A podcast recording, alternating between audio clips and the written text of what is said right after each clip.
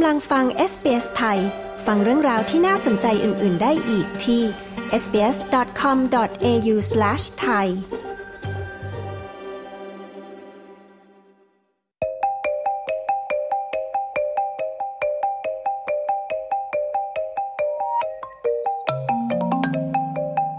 คดีเชฟสเปนฆ่าหันศพศัลยแพทย์โคลัมเบีย มีที่มาที่ไปอย่างไร ความคืบหน้าหลังคุณชูวิทย์แฉการเลี่ยงภาษีของแคนดิเดตนายกรัฐมนตรีคุณเศรษฐาทวีสิน ซึ่งคุณเศรษฐานะคะได้ยื่นฟ้องคุณชูวิทย์แล้ว 500 ล้านบาท ฟังรายละเอียดจากคุณชาดาสมบูรณ์ผล ผู้สื่อข่าวของ SBS ประจำประเทศไทยค่ะ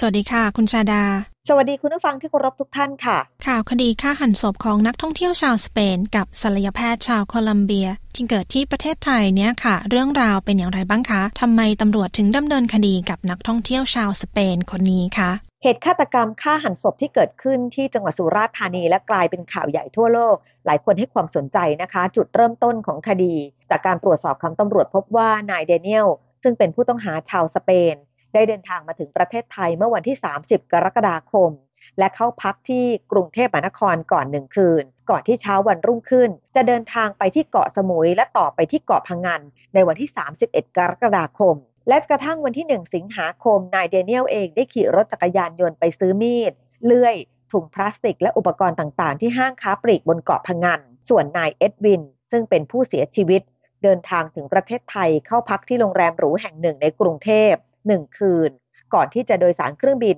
ตามไปที่เกาะพังงานในวันรุ่งขึ้น วันที่ 2 สิงหาคมนายเดเนียลได้ขี่รถจักรยานยนต์ไปรับนายเอ็ดวินที่ท่าเรือโดยสาร จากนั้นก็พาไปพักที่ห้องพักของตนเองที่เกาะพังงานและเย็นมานั้นเองก็เกิดเหตุการณ์ร้ายขึ้น จากนั้นวันรุ่งขึ้น 3 สิงหาคม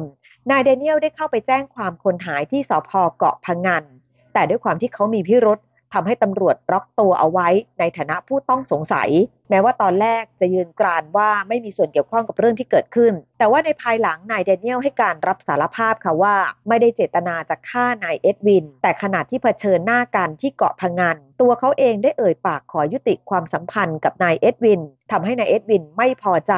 และพยายามที่จะบังคับให้มีเพศสัมพันธ์กัน จึงเกิดการต่อสู้และทำร้ายร่างกายกันนายเอ็ดวินล้มศีรษะกระแทกอ่างในห้องน้ำและตัวเขาเองก็พยายามที่จะต่อสู้ขัดขืนจนพลั้งมือทำให้นายเอ็ดวินเสียชีวิต ด้วยความกลัวจึงตัดสินใจ ลากศพไปที่ห้องน้ำแล้วหั่นแยกร่างออกเป็นท่อนๆนำไปแช่ไว้ในตู้เย็นจากนั้นจึงค่อยทยอยนำไปทิ้ง ทั้งทิ้งในชุมชนที่เป็นถังขยะต่างๆ รวมไปถึงทั้งทิ้งไว้ในทะเล ขณะเดียวกันมีการรายงานด้วยเขาว่า เขาได้มีการเช่าเรือ ซึ่งเป็นเรือขยักในราคา 32,000 บาท และพายเรือขยักนำชิ้นส่วนของร่างของนายเอ็ดวินไปทิ้งกลางทะเล ซึ่งห่างจากชายหาดสลับไม่ไกลมากนัก ทั้งนี้ก็เพื่อต้องการอำพรางคดี ซึ่งการให้การของหมดของเขานั้นตำรวจยังไม่ปักใจเชื่อทั้งหมดค่ะ เนื่องจากมีบางอย่างที่มันขัดแย้งกับพยานหลักฐานที่มีอยู่สำหรับข้อมูลเรื่องนี้ที่เป็นข่าวใหญ่โตเนื่องจากว่า นายเดเนียลซึ่งเป็นเชฟหนุ่มชาวสเปนนี้ เป็นลูกชายของนายโรดอนโฟซานโช ดาราชื่อดังของสเปน ซึ่งที่ผ่านมาสื่อบันเทิงในประเทศสเปนให้ความสนใจในตัวเขาอย่างมาก เนื่องจากว่าตัวของเขานั้นเป็นคนที่มีรูปร่างหน้าตาดี และเป็นลูกชายของดาราระดับตำนาน จึงคาดหวังว่าตัวเขาน่าจะเดินตามรอยเท้าพ่อด้วยการเข้าสู่วงการบันเทิง แต่สุดท้ายเมื่อเขาเลือกที่จะไปเป็นเชฟตามความต้องใจ ก็ไม่มีใครสามารถที่จะดึงเขากลับมาในวงการบันเทิงได้ แต่กระทั่งวันนี้ชื่อของนายเดเนียลถูกพูดถึงจากสื่อหลายสำนักในสเปน รวมถึงมาก้า ซึ่งเป็นสื่อยักษ์ใหญ่ของสเปนที่กรุงมาดริดด้วย โดยมีการพูดถึงกันอีกครั้งหนึ่ง หลังจากที่เขานั้นตกเป็นผู้ต้องหาฆ่าศัลยแพทย์ชาวโคลัมเบีย ที่แหล่งท่องเที่ยวในเมืองไทย แล้วก็มีรายงานว่า ผู้เป็นพ่อผู้เป็นดาราดังระดับตำนานถึงกับตกใจ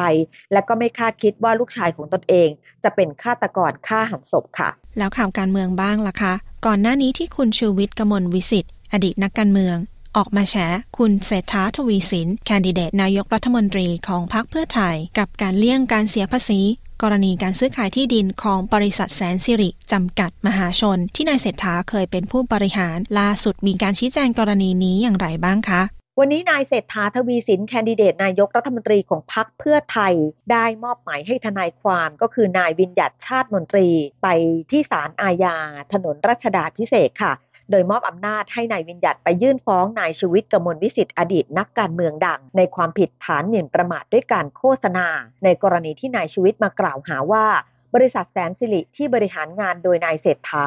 ซื้อที่ดินและมีการหลีกเลี่ยงภาษี โดยมองว่าสิ่งที่เกิดขึ้นทำให้ประชาชนทั่วไป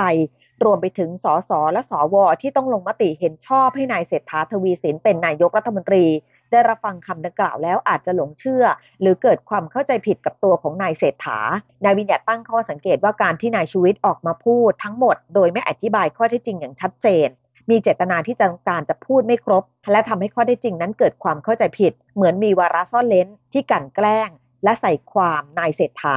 ให้ประชาชนเกิดความเข้าใจผิดกับสิ่งที่เกิดขึ้น การเรียกร้องค่าเสียหายในครั้งนี้ในฐานะหมิ่นประมาท จะเป็นการกระทำต่อโจทย์ ก็มีการเรียกเงินจำนวนถึง 500 ล้านบาท พร้อมกับดอกเบี้ยในอัตราร้อยละ 5 ต่อปี ของจำนวนเงินนับตั้งแต่วันที่ฟ้อง อย่างไรก็ตามการฟ้องครั้งนี้นายวินยัดยืนยันนะคะว่า ไม่ใช่การรังแกคนที่ป่วย ถือว่าเป็นคนละเรื่องกัน แม้ว่าตอนนี้นายชูวิทย์จะป่วยเป็นมะเร็งระยะที่ 3 ก็ตาม พร้อมบอกด้วยว่าไม่ใช่สิ่งที่ทุกคนจะต้องการ แต่ว่าทางกฎหมายเจตนาคือการใส่ความและนายเศรษฐากำลังจะถูกเสนอชื่อเป็นแคนดิเดตนายกรัฐมนตรี ย่อมถูกตรวจสอบได้ แต่ประชาชนเองก็ควรจะได้รับรู้ข้อมูลข่าวสารที่ถูกต้องรอบด้าน เพื่อจะได้ไม่ต้องรีบตัดสินใจ ดังนั้นสิ่งที่เกิดขึ้น ยืนยันว่าไม่ใช่การเลี่ยงภาษี หรือทำให้รัฐเสียหาย อีกทั้งกรมที่ดินเอง หรือแม้กระทั่งกรมสัมภากรเอง ก็ออกมาระบุแล้วว่า เรื่องราวที่เกิดขึ้นไม่ได้มีการหลีกเลี่ยงภาษีแต่อย่างใด แล้วคุณชูวิทย์มีท่าทีอย่างไรบ้างคะ หลังถูกฟ้องร้องดำเนินคดี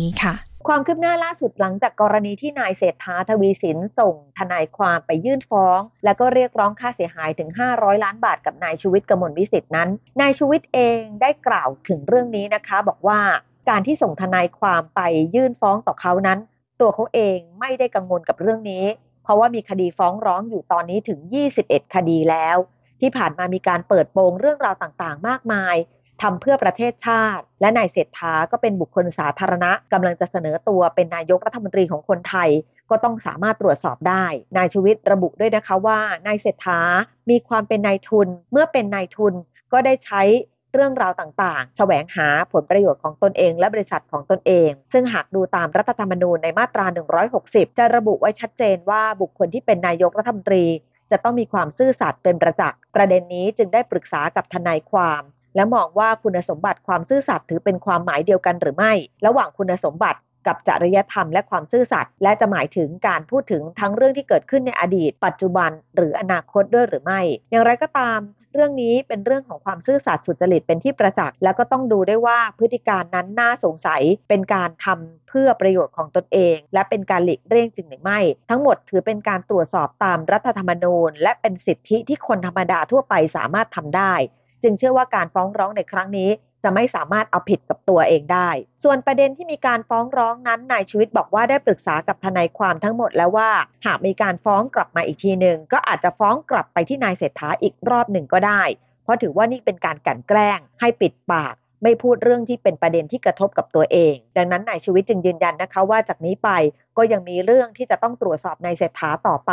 และก็จะมีเรื่องเปิดโปงถึงพฤติกรรมของนายเศรษฐากรณีความซื่อสัตย์สุจริตและจริยธรรมต่างๆนายชีวิตระบุด้วยนะคะว่าทนายความบางคนออกมาตอบโต้ โดยลืมคิดเรื่องของจริยธรรม การเป็นนายกรัฐมนตรี ไม่ใช่แค่ต้องทำถูกต้องตามกฎหมายอย่างเดียว อาจจะต้องทำถูกต้องตามหลักจริยธรรมด้วย ทั้งหมดนี้จะเป็นเรื่องของเส้นบางๆ ที่ขั้นระหว่างกัน ระหว่างการทำหน้าที่นายกรัฐมนตรี กับการทำหน้าที่ในฐานะพลเมืองไทยคนหนึ่ง ในชีวิตบอกแบบนี้ก็ยืนยันว่าจะเดินหน้าตรวจสอบนายเศรษฐาต่อไปค่ะ ดิฉันชาดาสมบูรณ์ผลรายงานข่าวสำหรับ SBS ไทย รายงานจากกรุงเทพมหานครค่ะ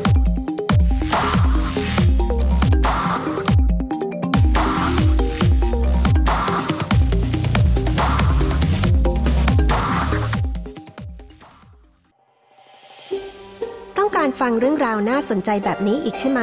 ฟังได้ทาง Apple Podcast Google Podcast Spotify หรือที่อื่น ๆ ที่คุณฟัง podcast ของคุณ